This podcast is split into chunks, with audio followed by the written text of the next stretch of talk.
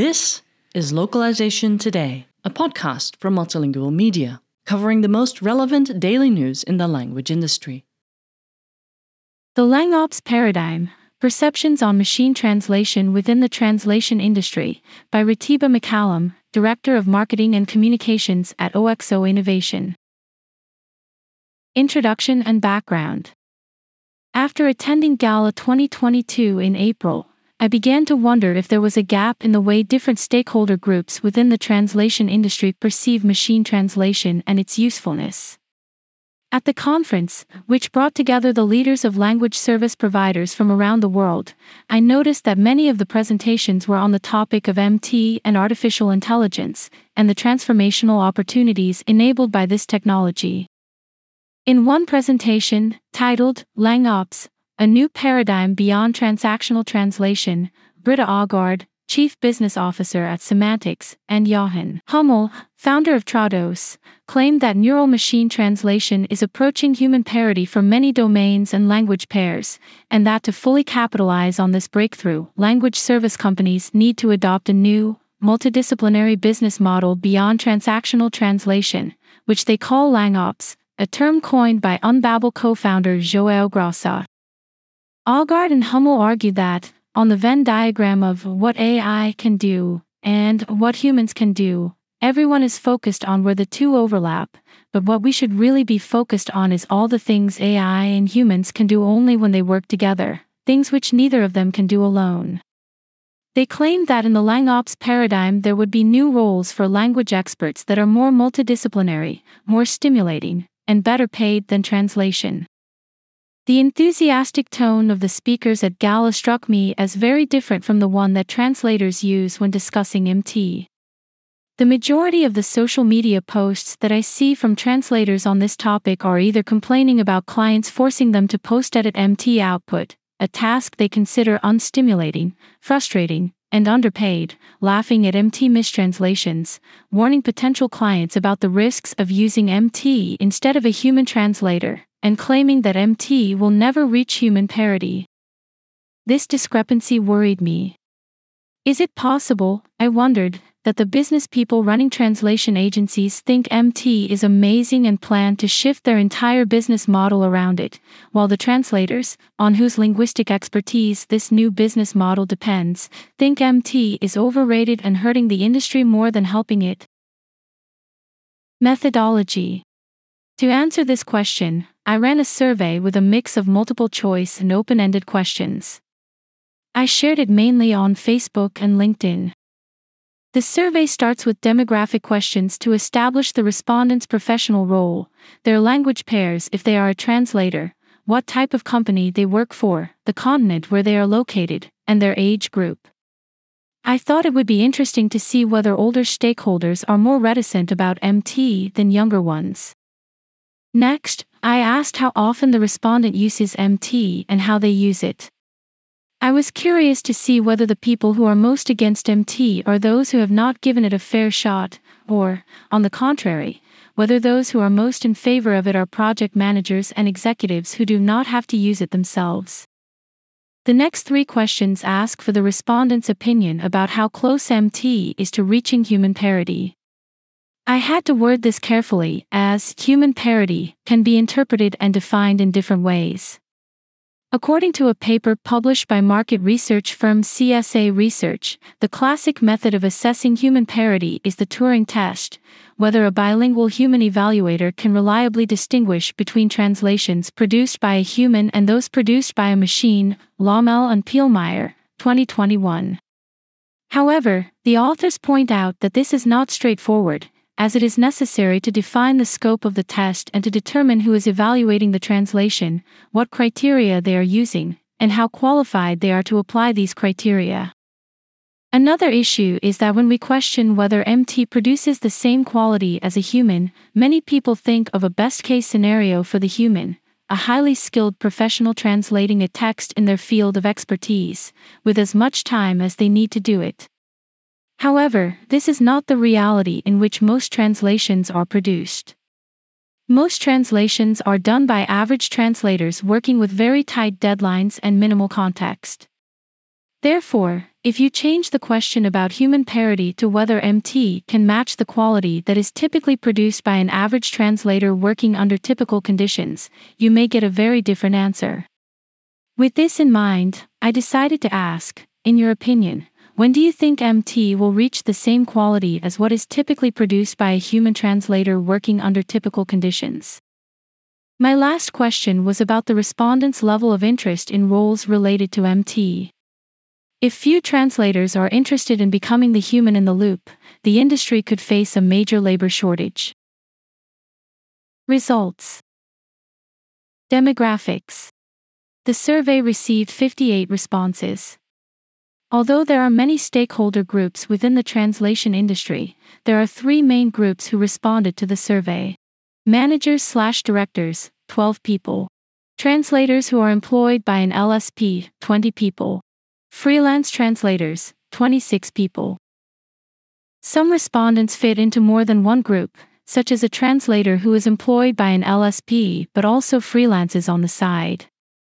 I counted them in each of the groups they identified with. Nine respondents identified as project managers, one as a lecturer slash professor, and zero as students. I did not make an effort to reach the lecturer slash professor and student stakeholder groups. This would be an interesting area for further research to see whether views of MT in the education sphere align with those in the corporate world.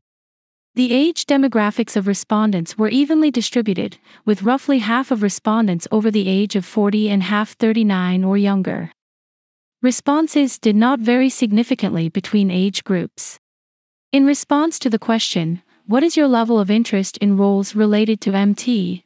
Translators who are employed by an LSP showed significantly more interest than freelance translators.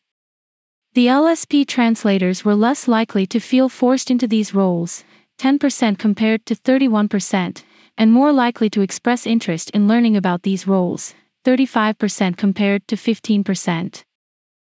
Fewer LSP translators expressed having no interest in learning about or working with MT, 11% compared to 19%. Overall, 70% of LSP translators gave positive answers, either interested in learning more or already doing it and enjoying it, compared to only 38.5% of freelance translators. LSP translators thought human parity, as defined by the question, was more imminent than freelance translators did. For example, 55% of LSP translators thought MT has reached parity or would reach it in the next five years, compared to only 38% of freelance translators. On the whole, managers slash directors were more likely than translators to believe in the imminence of human parity, with 50% thinking MT was already as good as typical human translators or would be in the next five years. Meanwhile, 41% of translators shared this opinion. However, as shown above, LSP translators were actually more likely than their managers to believe parity would be reached now or in the next five years, 55%. Translators versus managers, level of interest. Overall, more than half of all translators, 52%, expressed that they are either interested in learning more about MT and gaining new skills or that they already work in MT and enjoy it. A handful of translators expressed mixed feelings or indifference. My interest in MT is purely as a tool to help me do my work more quickly, responded one person. It's a bit existentially troublesome, commented another. And 41.3% of translators responded either that they had no interest or that they only worked with MT because they felt they had no choice. In comparison, 60% of managers responded that they either already work with MT and enjoy it or are interested in learning more, while 20% responded that they only work with MT because they feel they have to. None responded, I have no interest in learning about or working with MT. While the managers seemed less optimistic and enthusiastic than all translators together, their enthusiasm was surpassed by translators employed by an LSP, 70% of whom responded positively to this question.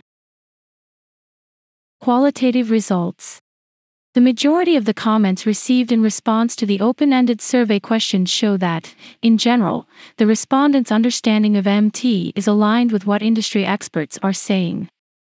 The majority agree that MT is already quite good for some types of content, but that it is not going to fully replace humans, that it is a tool for humans to use to boost their productivity and unlock new possibilities. In the article, Translation Economics of the 2020s, published in Multilingual magazine, the founder and director of TAUS, Jaap van der Meer, argued that LSPs need to completely revolutionize their business model if they don't want to become obsolete. He also wrote that by 2030 we will have reached the singularity, at which point human translators will not be needed in the translation process. In response to this claim, Dr. Alan Melby, who holds a PhD in computational linguistics, and Dr. Christopher Kurz, head of translation management at Enercon, argued that there is no use worrying about what our industry would look like under the singularity or planning for such an event. Under the singularity, AI would be able to perform the tasks of every professional in our society, which would be literally unimaginably disruptive. They argue that, until we reach such a point, there is definitely a future for professional human translators, and that this is what we should focus on.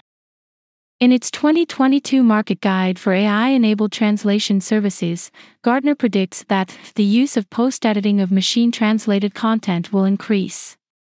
As this occurs, the linguist's role will shift toward editing machine translated sections of documents that have been flagged as needing attention, and toward more complex translation work. These expert opinions are substantially similar to those shared by survey respondents in the comments. Discussion Based on the results of the survey, if we were to rank the three main stakeholder groups by level of optimism and enthusiasm about MT, LSP translators would come first, followed closely by managers, and freelance translators last. Interestingly, the groups that believe MT is closer to human parity are also the groups who are most enthusiastic and optimistic about working with MT and learning more about it. Rather than despairing that MT is going to steal their jobs, they seem excited for the new human in the loop paradigm. Meanwhile, the group that has the least faith in MT's usefulness is the least interested in working with it and the most resentful of clients who force them to do so. More research is required to determine why freelance translators are less keen on MT than LSP translators, but I have some hypotheses. The first is that freelance translators may prioritize quality above other factors like quantity, time, and cost, seeing themselves as individual artisans/creators. Meanwhile, translators who work for an LSP may be more inclined to consider other factors like business goals and may have more of a team player approach, taking less individual pride over the quality of their work. They may naturally have more affinity with the human in the loop model, which is predicated on the idea that translations need to be fit for purpose, not perfect, and which positions the human as an expert collaborator within a complex system. Another possibility is that many translators do not have a problem with MT technology itself, but with its misuses and abuses. Several translators who responded to the survey were concerned about LSPs and direct clients taking advantage of MT as an excuse to devalue their work and cut their rates.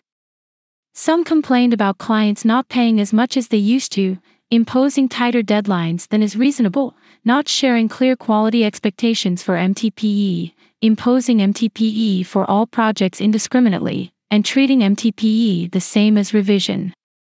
Freelance translators are more vulnerable to these abuses than those who work for an LSP. LSP translators get paid the same regardless of how long a task takes, have more direct lines of communication with the decision makers in their organization, and have more job security.